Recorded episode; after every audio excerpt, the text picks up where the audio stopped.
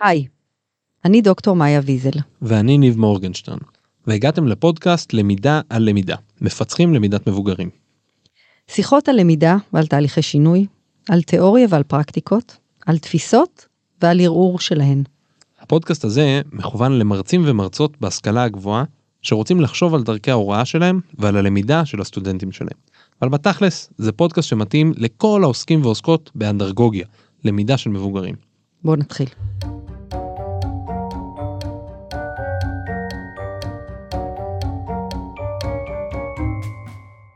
למידה על למידה. דוקטור מאיה ויזל וניב מורגנשטרן מפתחים למידת מבוגרים.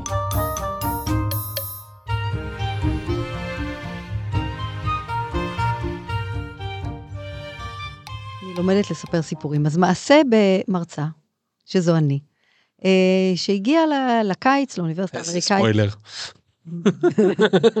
הגעתי לקי... לקורס קיץ באוניברסיטה בארצות הברית שבה לימדתי, בוורמונט, וניגשה אליי הרכזת ככה של התוכנית, ואמרה לי, מאיה, סידרתי לך את הכיתה הכי טובה באוניברסיטה ללמד בה. עכשיו, זה באמת, יש שם כיתות כאלה מגניבות וזה, אני חושבת שזה בא לפצות על איזה משהו, על איזה חדר מגורים לא טוב שקיבלתי, אבל לא משנה. את הכיתה הכי הכי טובה. אמרתי, טוב, אני כהרגלי, כמובן מגיעה תמיד איזה חצי שעה קודם לפני השיעור הראשון, לראות שאני מוצאת את הכיתה, לראות שהמחשב מתחבר והכל, אני נכנסת לחדר באמת מאוד מאוד מאוד מרשים, אמ, שהוא חדר אה, מין בלק בוקס כזה, שמיועד להקרנה של סרטים. אז קודם כל, החדר כולו שחור, סגור, ללא חלון חלילה, או אור יום. אה, במה מאוד מכובדת, ומסך קולנוע ענק. עכשיו, יש לי מצגות באמת נורא נורא יפות, אבל בחיים לא היו על מסכים כאלה גדולים. וואי, אני מדמיין גם ספות, גם היה להם ספות. זהו, אז זה לא ממש ספות, אבל כורסאות אדומות, כמו שאתה מדמיין. גם יש לי אוקיי. תמונה, אני... זה. אה, נצרף אולי את התמונה. אה, כורסאות אדומות, מיותר לציין שבלי אה, מקום כזה להניח מחשב או משהו לסטודנטים, אלא פשוט כורסאות נמנום מושלמות, בתוך החדר יופי. החשוך. היה שם גם זה, לכל קורסה היה גם מין משטח כזה, שאפשר לשים עליו את לרגליים. הפופקורן. לא, לא היה לה בובקורן, אבל כמעט. ובקיצור, אה, במה עם פודיום ומסך ענק והכל, רק לא כל כך בהלימה לסגנון ההוראה שלי, שהוא סגנון של בוא נשב במעגל, ובוא ננהל דיון, ובוא נקשיב אחד לשני, ולא נשב אחד בגב של השני וזה. אה, זה שרד נגיד 45 דקות, ואז יצאנו לדשא. אז זה אה, ככה סיפור שאני... וחלק היו ערים. הסיפור שאני מספרת על, ה, על העניין הזה של uh, מרחבי למידה, זאת הייתה כיתה באמת מופלאה, רק לא מתאימה לא לסגנון ההוראה שלי ולא למטרות הקורס ולא למטרות של הכיתה ולא לשום דבר. וזה סיפור שאנחנו הולכים לדבר היום על כיסאות וקירות ואור וחלונות. בכלל, מרחבי למידה. ובקיצור, על מרחבי למידה. וסיפור מעולה. אמ, וכאן זו הזדמנות לבוא ולהגיד שאנחנו מאמינים שיש קשר בין איפה לומדים לאיך לומדים. ולכן, אם אנחנו רוצים לשפר ולעבוד על הלמידה, אנחנו צריכים להסתכל גם על המקומות בהם היא מתקיימת. כי אנחנו רוצים לקדם למידה רלוונטית, שמפתחת מיומנויות, קשרים, ממוקדת לומד, ולא רק מורה מרצה, כמו בדיוק כמו שתיארת פה, נכון? אם אני רוצה שהם עכשיו ישבו בקבוצה או משהו כזה, כשהם יושבים על הכורסאות האדומות הנפלאות האלה, ואני מחכה לראות את התמונה, זה קצת יותר uh, מורכב לעשות את זה, וגם נגיד, כי היום יש הרבה יותר אפשרויות והרבה יותר ניסיון במקום הזה. אז למה בכלל לדבר על מרחבי למידה באקדמיה? למה? כי אז למה? שאלה ששאלתי. מצוינת. מאיה, תודה. הגברת הנחמדה בשורה הראשונה בזה. אם, אני עשיתי עכשיו ממש ניסוי, יש את מי ג'רני, שזה אה, שירות AI שאתה כותב לו איזשהו פרומפט והוא מפיק לך איזושהי תמונה, ואני ביקשתי ממנו, אה, תצייר לי כיתות לימוד ומבנים של בתי ספר ושל אוניברסיטאות שמקדמים מיומנויות של המאה ה-21. יצאו תמונות מאוד מאוד יפות, ממש, אבל בתכלס, כשמסתכלים רגע על העומק, הן לא שונות דרסטיות מהמבנה של בית ספר. חלק קצת יותר מעוגלות וארכיטקטוניות יותר נחמד, חלק עם קצת יותר חללים גדולים, שכאילו מאפשרים יותר אה, אה, דינמיות. דרך אגב, כשביקשתי כמה פעמים מדלי 2, שזה מוצר דומה של OpenAI, אה, אז אמרתי לו, תעשה לי כיתה של העתיד, אז הוא הראה לי פשוט כיתות עם מלא רובוטים, או מלא מסכים, או כל מיני כאלה, אבל זה נראה אני בדיוק גם כמו ביקשתי, כיתה. תמיד יש מדהים. שורות של שולחנות וכיסאות. בדיוק. אבל לא, לא נתנו לך רובוטים? כי הרובוטים זה נחמד. אה, לא, כתבתי innovative, אולי לא כן. future, אבל... אז אה, דרך אגב, שאם כתבתי פעם אחת future teacher או משהו כזה, אז הוא הראה לי ממש רובוט שעומד ליד לוח אה, עם אה, גיר. מסורתי, ענק, עם גיר. ענק. עם גיר. מה יש לו אבל? בקיצור, ברוב נכון. המקרים זה מרחבים כאלה מסורתיים שמתאימים נכון. לתפיסת למידה מסורתית של מה בדיוק. שנקרא מע"מ, מורה עומד ומדבר, או מרצה עומד ומדבר. ושנינו מתעסקים גם הרבה בחינוך של בתי ספר, ואנחנו יודעים שבתי ספר כבר נראים קצת אחרת. עובדים על זה, משקיעים בזה הרבה תקציבים והרבה מאמצים, ומתכננים בתי ספר חדשים היום שהם נראים קצת פחות מהכיתות, אה, או קצת שונה מהכיתות המסורתיות. נכון, אבל גם, ב, חשוב להגיד שלא רק בבתי הספר, אלא גם היום, גם בתוך מוסדות אקדמיים, יש הרבה מאוד מרחבים שיכולים לאפשר לנו למידה מגוונת ושונה, ואנחנו נדבר על איך אפשר לנצל את המרחבים הקיימים האלה פנימה. אז שנייה, פינת מה המחקרים אומרים. אז, אז רגע, אני עושה זום אאוט אה, מחוץ ל- לעניין של סביבות למידה. יש הרבה מחקרים באופן כללי על הקשר בין סביבה להתנהגות. אה, למשל, מחקרים מהתחום של ונדליזם. אה, כל מיני מחקרים שמראים שככל שסביבה, למשל, יש בה יותר גרפיטי או לכלוך, ככה אנשים יתנהגו בה פחות בכבוד. הרבה מאוד אה, מחקרים כאלה. תיאוריית החלונות השבורים. כאלה, בדיוק. אה, או הכוס בכיור, יש כאילו ברמה. הביתית, מדברים על זה שאם יש דברים בכיור, אז פשוט מוסיפים עליהם, אבל אם. הכיור נקי, אז כאלה. אז קצת מונחים שיש בתחום. מונח אחד מרכזי נקרא affordance. affordance זה מה הסביבה מציעה לנו או מזמינה אותנו לעשות.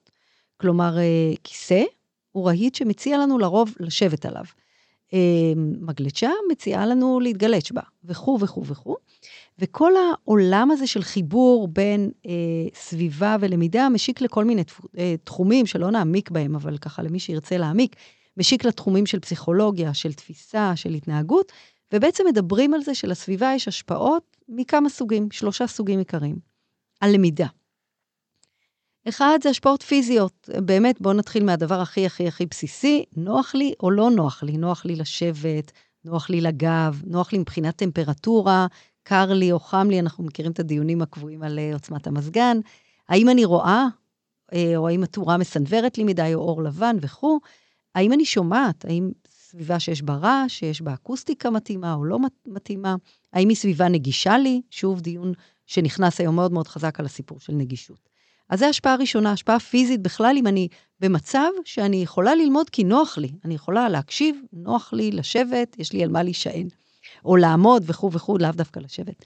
השפעה שנייה זה השפעה קוגניטיבית. האם הסביבה תומכת ביכולת שלי לאבד מידע, ביכולת שלי לתקשר עם אחרים, ביכולת שלי to process בעצם תהליכי חשיבה גבוהים? וההשפעה השלישית היא השפעה רגשית. יש הרבה מאוד קשרים בין העולם הרגשי ללמידה.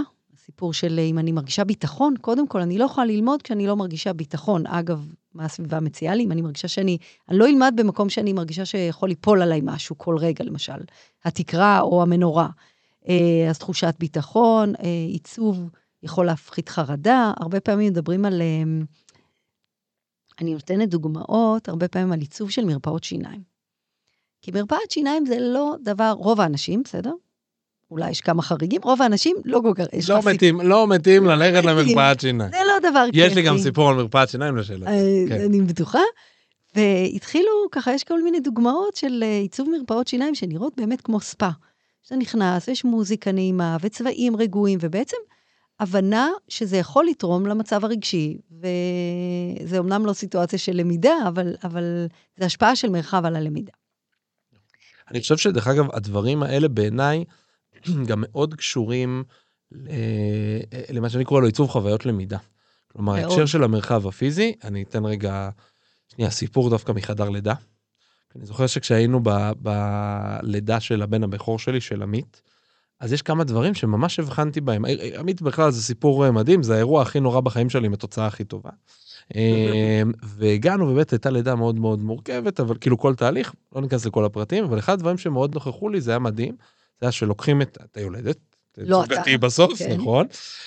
מש- שמים אותה רגע על, אה, במיטה, מחברים לה את המוניטורים, אומרים לה, את לא יכולה לקום, למרות שזה אחד... אפורדנס זה לא מציע תנועה. כל בדיוק. האביזרים האלה. בדיוק, היא ממש הייתה תקועה, וזה הדבר, נכון. אחד הדברים שאומרים, שזה, למדתי את זה אחרי זה, שזה ממש ממש, הרבה פחות טוב, כאילו בלידה השנייה כבר היינו במקום אחר בהקשר הזה. ואז מגיע הרופא, ואז הזה, ותמיד הם הולכים למחשב, והמחשב תמיד פונה עם הגב ליולדת, זאת אומרת, הם לא יכולים להסתכל עליה. מה זה קשור אליה? בדיוק, לא, היא לא הדמות החשובה פה. אה, ואז הם שואלים, כל אחד שמגיע שואל את אותם שאלות עוד פעם ועוד פעם ועוד פעם, עוד פעם, חוויה כזאת היא קשה. עכשיו, אחד הדברים שגיליתי עוד פעם, אחרי הלידה הזאת, לקראת הלידה הבאה, הייתה שהסיטואציה שבה שמים יולדות היום בחדר לידה, היא סיטואציה מאוד מאוד נוחה ויעילה למי? לצוות. לצוות. נכון, אבל זה משתנה. מדהים. נכון, מתחיל להיות לזה. תנועה, אבל זה בדיוק חלק מהמקום הזה, גם בהקשר נכון. רגע... אז יש בקיצור מלא מלא מחקרים, אבל אנחנו באנו לדבר על למידה, אז נשתדל להתרכז בלמידה. זה נושא שנורא מגניב אותי גם. אה, והם משתמשים בזה בעיצוב אה, סופרים, נכון. בקיצור. אה, אז קצת איך קוראים לזה בספרות. יש כל מיני מונחים, אנחנו לא נזכיר הרבה, אנחנו בעצם, אנחנו בעיקר פודקאסט יישומי, אבל אה, אה, יש תפיסה שאומרת שבעצם הסביבה זה המורה השלישית. מה זה אומר? זה בעיקר בשיטות של מונטסורי ורג'ו אמיליה. זה אומר שבסיטואציית למידה יש משולש. משולש הוא אחד אה, המשמעותי, זה יכול להיות המורה, המנחה וכו'.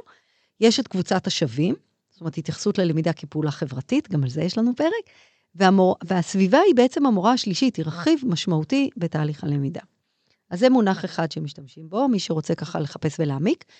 ומונח נוסף שנכנס מאוד מאוד מאוד אה, חזק בעשור, שניים האחרונים, וכמו הרבה דברים אחרים תפס תאוצה בקורונה, זה הסיפור של למידה מבוססת מקום, Placed-Based Learning. ובעצם מה הלמידה הזאת אומרת? היא אומרת, אני יכולה אה, ללמוד הכי טוב במקום שבו קורים הדברים. אם אני, אני אתן לך דוגמה רק מהחוויה של הילדות שלי פעם שהם למדו מדעים בבית ספר, אני לא צריכה ללמוד מחוברת לימוד על איך פורח, פורח פרח, עדיף שאני אצא לשדה. אה, וכו' וכו', אז כשמדברים על למידה. מבוססת, כשמדברים על למידה מבוססת מקום, מדברים על או למידה במקום אחר, שהוא בעצם לא בכיתה, אה, אפשר ללמוד מהמקום עצמו, כלומר, זה יכול להיות מוזיאון, זה יכול להיות גינה, זה יכול להיות אה, מעבדה. אה, אני יכולה ללמוד עם המקום, כלומר, אני יכולה להיות באינטראקציה, אני יכולה ללמוד על אה, זקנה בבית אבות, למשל, ואני יכולה ללמוד בבית, אה, בשביל המקום, ואז בעצם זו למידה שהיא גם אקטיביסטית. אני יכולה אה, להתנדב במקום וללמוד תוך כדי. משפיע עליו חזרה. כן. אז זה ככה כמה מונחים, אבל אני חושבת שהכי בולט זה למידה מבוססת מקום. ויש כמה מגמות שמדברים עליהן, אה, וככה נעבור עליהן ממש ממש בקצרה. אבל אני רוצה כן שנייה להתייחס לסוגיה של למידה מבוססת מקום, כי אני חושב שהוא, אחד, אנחנו עוסקים בו לא מעט, כאילו יוצא לי לעסוק בו לא מעט, ואני אתן רגע דוגמה כאן בשכונה, משהו שאנחנו עוסקים מהמם. כזה קצת עם בתי הספר פה בפואנטה. אמ, אז, ואז אני אקח את כל אחד מארבעת המרכיבים שדיברת פה ואני אתן להם ממש דוגמה ממשית. נגיד ונלך ל... יש פה מקום שנקרא הבודקה של מושיקו. זה משהו שהוקם לזכר אה, מושיקו דווינו שנפל בצוק איתן, ואימא שלו והמשפחה ככה נמצאים במקום, ולקחנו לא מזמן קבוצה של מורים לשם. ואז באמת נתנו את הדוגמה, אפשר למידה במקום כמו שאמרת, זאת אומרת, אני אקח נגיד קבוצה של תלמידים, אנחנו נהיה עדיין עם החוברות, או שאני אעביר הרצאה, ואנחנו נשב שם. בפעם השנייה זה למידה באמת מהמקום, אני אקשיב ואני אשמע רגע מרוחמה, שהיא מספרת רגע על מה, על מה קרה פה, על מה, במקום מה נמצא ללמוד פה. מדף. בדיוק.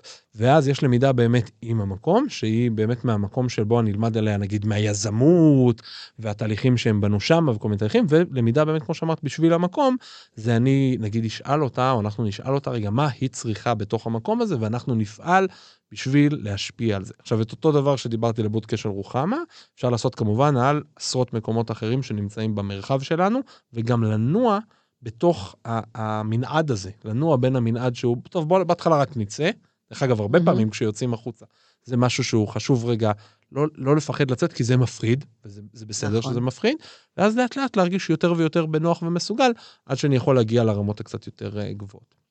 ובטח באקדמיה, שזה לא... שוב, אנחנו יוצאים כשאנחנו מגדירים יציאה לסיורים, יציאה ללמידה מ... אה, ב- כמו פרקטיקום או אינטרנשיפ, אבל באמת זה יכול לקרות אה, יותר. אז כמה דברים על אה, ככה מגמות בתוך מרחבים, אה, מדברים על הסיפור של רב-תכליתיות וגמישות, כלומר, אה, אנחנו רואים יותר ויותר כיתות שאפשר לשבת בהן, גם במעגל וגם בחטא וגם עם טכנולוגיה וגם בקבוצות קטנות, ובעצם הסיפור של כל מרחב הוא, הוא רב-תכליתי, כיתות כאלה שהן יכולות להיות למאה לומדים ואפשר לפצל אותן, אז, אז הסיפור הוא לא לייצר שום דבר שאפשר להשתמש בו רק למטרה אחת, אלא באמת אה, לגיוון. כמובן, שיח על רלוונטיות, שיח על הלימה, כמו מהסיפור בהתחלה, זו הייתה כיתה נהדרת, היא רק לא הייתה, הייתה מתאימה למרצה לקולנוע. אמ, מדברים על, אמ, על עיצוב שתומך בלמידה פעילה מכל מיני סוגים. אמ, הייתי בכנס, אני לא אגיד באיזה אוניברסיטה, כי בכל האוניברסיטאות יש כאלה, הייתי באיזה כנס, והיו שולחנות אה, ממוסמרים. צרים ומאוד מאוד ארוכים, וממוסמרים לרצפה.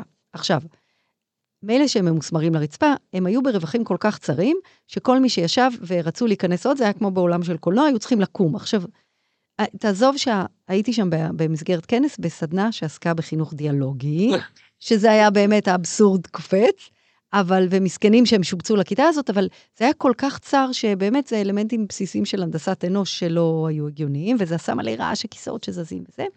וכמובן היום מדברים על מרחבים שמאפשרים או מעודדים גמישות ושימוש בכל מיני טכנולוגיות, אה, מסכים מכל מיני סוגים, אה, הקרנות, אפילו חיבור מטענים וכל מיני דברים כאלה שתומכים בטכנולוגיה. אני, אני לא רוצה עוד הרבה לדבר על, על מה המחקר אומר, אני רוצה רגע להגיד שאין המון מחקר על מרחבי למידה באקדמיה. אמ, בעולמות של חינוך וחינוך בלתי פורמלי ובתי ספר יש הרבה הרבה הרבה יותר. אמ, ויש כמה סיבות למה לא מדברים על זה. סיבה אחת, אמ, יש איזו תפיסה שמבוגרים הם אנשים רציניים, הם לומדים בסביבה רצינית, שיש בה כיסא ושולחן ולוח או משהו כזה, וחלילה שהסביבה לא תהיה אסתטית, נעימה, אה, מזמינה, הם אה, כאילו, הם מבוגרים, לא צריך. הם לא צריכים עזרה מהסביבה, הם יכולים ללמוד.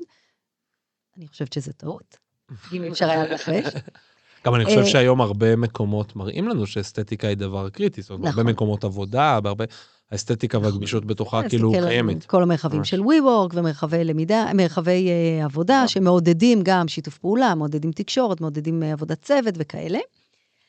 הדבר השני, שככה פעם ראשונה שנתקלתי בו הייתי די בשוק, אבל זה הסיפור של הטכנולוגיה, למרבה האבסורד. כי בעצם מה הטכנולוגיה אומרת לנו? הטכנולוגיה אומרת, אנחנו יכולים ללמוד בכל זמן ומכל מקום. אז אם אני יכולה ללמוד בכל מקום, למה להשקיע במקום? אה, אנשים יכולים ללמוד מהבית, מהמחשב שלהם, אה, בכל מקום שהמחשב שלהם נמצא, אז למה בעצם להשקיע בסביבה שהיא לא הסביבה הווירטואלית? בעצם ההתקדמות של הטכנולוגיה באיזושהי מידה הסיטה את הפוקוס ממרחבי למידה וממחקר על מרחבי למידה. והסיבה השלישית היא שזה די קשה לחקור ולהעריך את הדבר הזה. מאוד קשה אה, להראות, אה, תראה, לשפץ או להשקיע במרחבי למידה עולה המון המון כסף, ומאוד קשה להראות נתונים מדידים, ברורים, אמפיריים, שאומרים שכן, שסטודנטים אה, או תלמידים לומדים יותר טוב או מקבלים ציונים יותר גבוהים או מצליחים יותר טוב בסביבות שהן אה, נעימות, יש בהן אקוסטיקה יותר טובה, יש בהן תאורה יותר טובה, אבל גם פה אה, יש איזו בשלות כבר. גם של העולם המחקרי להתעסק, ויש כל מיני שיטות נורא נורא מגניבות, שלא נעמיק בהן עכשיו. איך מודדים, נגיד, אה, מציבים מצלמות ומודדים דפוסי תנועה במרחב, ועד כמה מרצה זז, או עד כמה יש דפוסי תנועה בין, בין סטודנטים וכו'. אז גם פה... אה, אפשר לקחת פה כל מיני דברים, יש הרבה מחקרים שזה בהקשר של עולם העבודה. נכון. של האפקטיביות של open spaces נכון. וכולי, אז בטח אפשר לקחת משם נכון. כל מיני תובנות. אז זהו, זה ככה, מה שנקרא, כמה מילים על מה המחקר אומר, ו- וזה תחום שמתפתח עכשיו ואומר יותר ויותר. אז אולי נצלול רגע לקצת מה כבר יש, מה כבר קורה. אז נלך אה, אה, למקומות שיש אה, internship, זאת אומרת, התמחויות. שקורות היום, אני חושב שזה מאוד uh, בולט uh, במקומות, דרך אגב, של הוראה. זאת אומרת, הרבה פעמים במסלולים של הוראה, אז באמת הולכים ועושים התמחויות והתנסויות בתוך בתי ספר ומלמדים, ויש ממש קורסים שלמים שעוסקים, וזה חלק מאוד חשוב אה, מכל מי שלמעשה לומד הוראה וחינוך, שהוא נמצא הרבה מאוד בכיתה. גם כאן אנחנו מארחים בפואנטה קבוצה של אה, סטודנטים אה, וסטודנטיות למעשה ממכללת הרצוג, שמגיעות, הן עושות את ההתמחות בסביבה, ואז מגיעות לכאן, גם חוות בתי ספר, גם חוות אותנו, ובעצם עצם זה שאתה יוצא מגבולות הכיתה והמוסד הרגיל, אתה פתאום נפגש עם הרבה מאוד מקומות אחרים. דבר נוסף זה שכמעט בכל מוסד חינוכי יש לפחות מרחב אחד או שתיים שמאפשרים uh, גמישות בפנים. זה לא תמיד הקתדראות האלה שאנחנו נכון. רגילים עם הכיסאות סטודנטים, יש הרבה חדרי סמינרים, חדרים כאלה יותר גמישים, יוטיליטיז כאלה, שולחנות מתקפלים. כמעט בכל מוסד יש מרחב אחד, הרבה פעמים אני מצרה על כך שזה רק אחד, כן. אבל מרחב שנקרא מרחב חדשנות, או המרחב החדשני, ואפשר, מרצים ומרצות פשוט יכולים לשריין את זה, ובאמת לנצל את המרחב הזה לגמישות, לגמישות ולהוראה. ואז הכי עצוב זה שלפעמים אנחנו אנחנו רואים אה, שחלק מהמרצים יושבים שם ונמצאים נכון. בשורות. נכון, אה, אבל לפעמים גם לא, ולפעמים נכון. המרחב, אה, אתה יודע, יש כאילו אמירה כזאת של אילוצים מגבירים יצירתיות, אז לפעמים במרחבים האלה פשוט אין לוח ואין מקרן, ואז אני מחויבת אה, לחשוב על הוראה אחרת, על מפגש, על קבוצות, על עבודה עצמאית וכו' וכו' וכו', ואני אוהבת, זה ככה מכריח אותי אה, להתחדש ולאתגר את עצמי. אני חושבת שיש הרבה תוכניות שעושות חיבור בין תיאוריה ושדה, לא רק בהוראה, כמו הכשרה לרפואה, לסיעוד, להרבה מאוד מקצועות שהם uh, practice based, שהולכים ומחברים בין תיאוריה לשדה ויוצאים.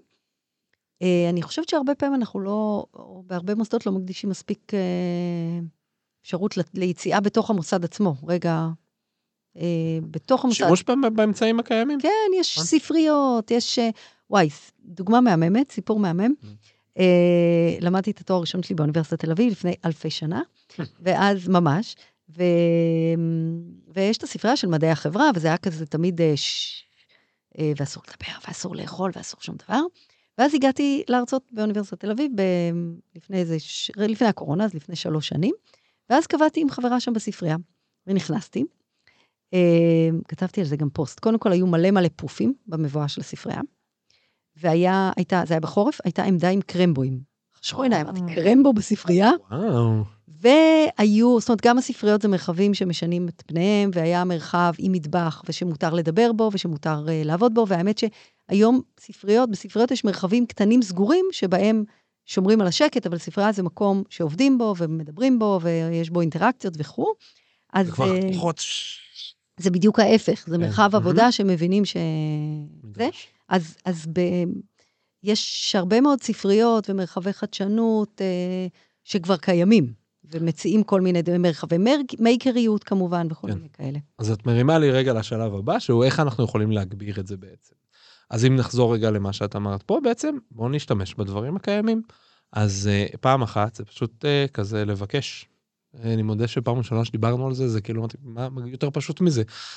אם אני אה, אה, מרצה, מרצה, ששם אותו בכיתה הכי נפלאה, אבל היא חדר חשוך סגור עם קורסאות אדומות, וזה לא מתאים לי, ואני רוצה אה, לפתוח רגע את הגבולות. אז. אז בוא נבקש כיתה אחרת. עכשיו, לפעמים נקבל אותה, לפעמים לא, ויכולים לבוא ולבקש את 301 או 204, או לא משנה מה, ולשבת שמה. דבר שני, כמו שאמרת, זה בוא ננצל באמת את שאר המרחבים שנמצאים. עכשיו, כמו שאמרתי מקודם, בהתחלה לצאת עם, עם, עם, עם סטודנטים, סטודנטיות, זה מפחיד. זה בסדר.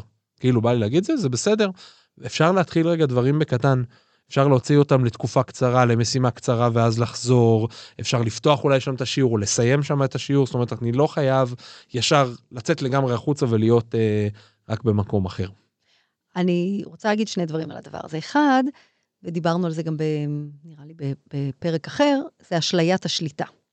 שכולם יושבים מולי, בשורות, בכיתה, אני יודעת מה הם עושים, ואני יודעת שהם uh, כביכול מקשיבים. ואם אני מוציאה לעבודות, uh, עבודה קבוצתית בחוץ, בחוץ יכול להיות במסדרון, יכול להיות בדשא, ואני אומרת, בואו תחזרו עוד רבע שעה. לצערנו זה לא כמו בזום, בזום אני יכולה להחזיר את כולם בלחיצת כפתור. אני אה, מאבדת את אשליית השליטה. אני, אני קוראת לזה אשליה כי זה לא באמת שליטה, אבל אני מאפשרת הרבה דברים אחרים שיכולים לקרות. Uh, לפעמים גם סטודנטים לא ירצו לזוז ולא ירצו ללכת, וזה מבזבז זמן שיעור, ויש באמת הרבה סיבות למה לא, תכף נדבר על למה לא. אני רוצה להציע עוד המשגה שעוזרת לחשוב למה כן, והיא המשגה ש... מהעולם של חשיבה אה, עיצובית, שנקראת קיבעון תפקודי. קיבעון תפקודי, אם נחזור לכיסא מתחילת הפרק, אה, הקיבעון שלנו הוא שעל כיסא צריך לשבת, אבל כיסא יכול להיות גם שידה ליד המיטה, והוא יכול להיות גם סולם, ואפשר להפוך אותו ויכול להיות מתלה בגדים, והוא יכול להיות עוד המון המון דברים. והרבה פעמים יש מרחבים שאיך אמרת, לגשת למשרד באוניברסיטה, אז אולי לא יגדירו את זה ככיתה, אבל יש מרחב שהוא כל כך מעניין וכל כך מאפשר, שאני רוצה ללמד בו, אני רוצה ללמוד בו, אני רוצה לעבור, לעבור בו, אה, והוא יכול להיות מבואה, אפילו עם כל מה שאומר מבואה ורעש אה, וכו'.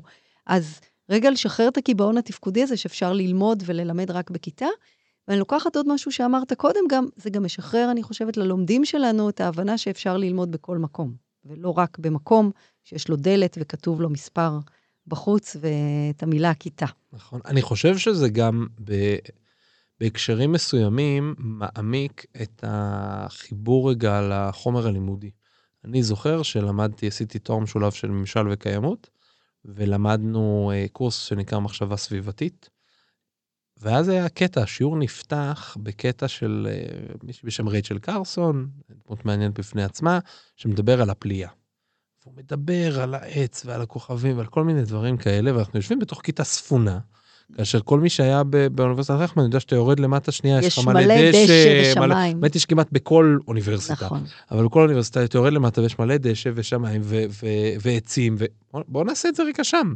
בוא זה נפתח, פשוט לא ב setting. בדיוק. אז כאילו, בואו נשבור, אה, באמת, זו דוגמה מעולה ל... בואו רגע, נשבור את ה setting. נשבור את ה setting הזה ונגיד, למידה יכולה להיות בכל מקום, והיא מאפשרת, נכון, בלגן, ועם התיקים, ואין, אה, ובלי המחשב וכאלה, אבל אם... אני רגע חייבת לתת דוגמה מהעולמות אה, של חינוך בלתי פורמלי, שלא חשבתי עליה קודם, אבל סיפור של יציאה לטבע. סיפור של למידה תוך כדי טיול ותוך כדי תנועה פיזית, ובדיוק בדוגמה, כמו בדוגמה שאתה נתת, מזמנת הרבה הרבה מאוד דברים, גם מה שנקרא בחומר, אבל גם באינטראקציות הבין-אישיות וכו'. אז אמ, תצאו בחוץ, לא? כולם לצאת החוצה. קחו את הדברים, צאו מיד החוצה. האמת שבעיה, כל פעם אנחנו מזכירים את הקורונה, אבל הקורונה נתנה גם לזה בוסט, כי בעצם היה איזה שלב שאסור היה להיות נכון. בחללים סגורים. ואז יצאו המון ויצאנו החוצה, נכון. וזה היה לא נוח, והיה לא שקט, והיה שמש, אבל היו גם הרבה דברים נורא נורא נחמדים. ממש. אני חושב שזה אחד הדברים, במיוחד פה בירושלים, אמ, עסקנו בזה המון. זאת אומרת, וזה משהו שעד היום אנחנו מתעסקים בו, בסוף באיך אנחנו יכולים באמת להתחיל לצאת החוצה. אז אולי נדבר רגע, ניקח את ההזדמנות הזאת לאתגרים ביישום. ואמרנו את זה פה כמה פעמים, בסוגיה שאחד הדברים הראשונים זה שזה מפחיד אותנו לצאת החוצה. למה זה מפחיד לצאת החוצה? זה- כי זה אזור לא מוכר, כי יש שם רעשים מהסביבה, כי הסטודנטים שלי פתאום יפגשו סטודנטים אחרים. אני מאבד קצת את סוגיית ה, את, ה, את השליטה. אני מרגישה שהרבה פעמים זה בזבוז זמן. יש משהו שנתפס כבזבוז זמן, כי יש איזה טרחה, בסוף צריך ללכת וצריך לחזור וצריך כאלה. נכון. ולפעמים יש גם פחד שהסטודנטים והסטודנטיות לא ירצו לקחת בזה בגלל בדיוק אותה טרחה, בגלל הפחד שלא נמצא איזה מקום נוח לשבת. אז לדברים האלה אני רוצה גם להציע רגע איזשהו פתרון. אחד, קצת לתכנן. כלומר, אפשר רגע לבחור מראש את המקום, אה, אה, להזדמן אליו, כאילו לבדוק רגע, לחשוב על מקום שכן יהיה לנו נוח ולעשות בדיקה, ולא לבזבז עכשיו רבע שעה בלחפש איפה לשבת, כי זה באמת תחושה לא נעימה. ושתיים, לנסות את זה בטעימות קטנות. מהמם. ואז או שאני פותח רגע את השיעור, או לחילופין אני סוגר ככה את השיעור, ואז אני מוציא אותם ביחד, ואומרים בואו רגע, לסיום אני רוצה רגע שנצא לאנשהו, יושבים ביחד, ואני חושב שאתם תתפלאו ל- לזהות איך כשמשנים טיפה את הסטינג ואת המקום, להפך, יש בזה משהו שמאוד מאוד פותח אה, אנשים ומאפשר להם רגע לחוות חוויה מאוד מאוד שונה, אה, ולהתחבר דווקא להרבה דברים. לשחרר תפקידים, זה עושה הרבה דברים. אה, וגם, אני, אנחנו ככה כל הזמן נעים בין לצאת רגע, בין לשנות את הכיתה, יש פה כמה רמות של מרחבים, לשנות רגע איך הכיתה שלי מאורגנת ונראית, לבין לצאת בתוך המוסד החינוכי ל- למוזיאונים שיש, לספריות, לדשא, למעבדות. למוסד החינוך. לא, בתוך, יש מוזיאונים אה, בתוך, בתוך ה- המוסד. נגיד. אמ, לבין ממש ממש לצאת החוצה, ואז באמת, זה המון עבודה לתכנן סיורים. עשיתי את זה הרבה פעמים, כולל לבוא אליך ולהתארח אצלך עם סטודנטים וסטודנטיות. אין מה להשוות. אני יכולה לדבר בכיתה שעות, מה שנקרא, טוב מראה עיניים, ומרגישים, ומדברים עם אנשים, ושוב, 8200. מה? ושוב, גם אני לא המרכז, אם אני לוקחת uh, סטודנטים, שוב, שנינו עובדים uh, בתחום הכשרה להוראה, אבל לוקחת סטודנטים ומראה להם בתי ספר בעיניים שזה עובד. עובד הדברים האלה שאני מדברת עליהם, ואני, והם רואים, ומדברים עם תלמידים ותלמידות, ומדברים עם מורים ומורות, זה אחרת מ- מלדבר. Uh, לחשוף, ל... אני מרגישה שיש לנו שליחות לחשוף למגוון של סביבות עבודה, uh, מגזר ציבורי, הייטק, כל מה שאפשר. במסגרת מה שיש לי, ו... וזה המון עבודה, אבל בעיניי זה ממש ממש שווה את זה.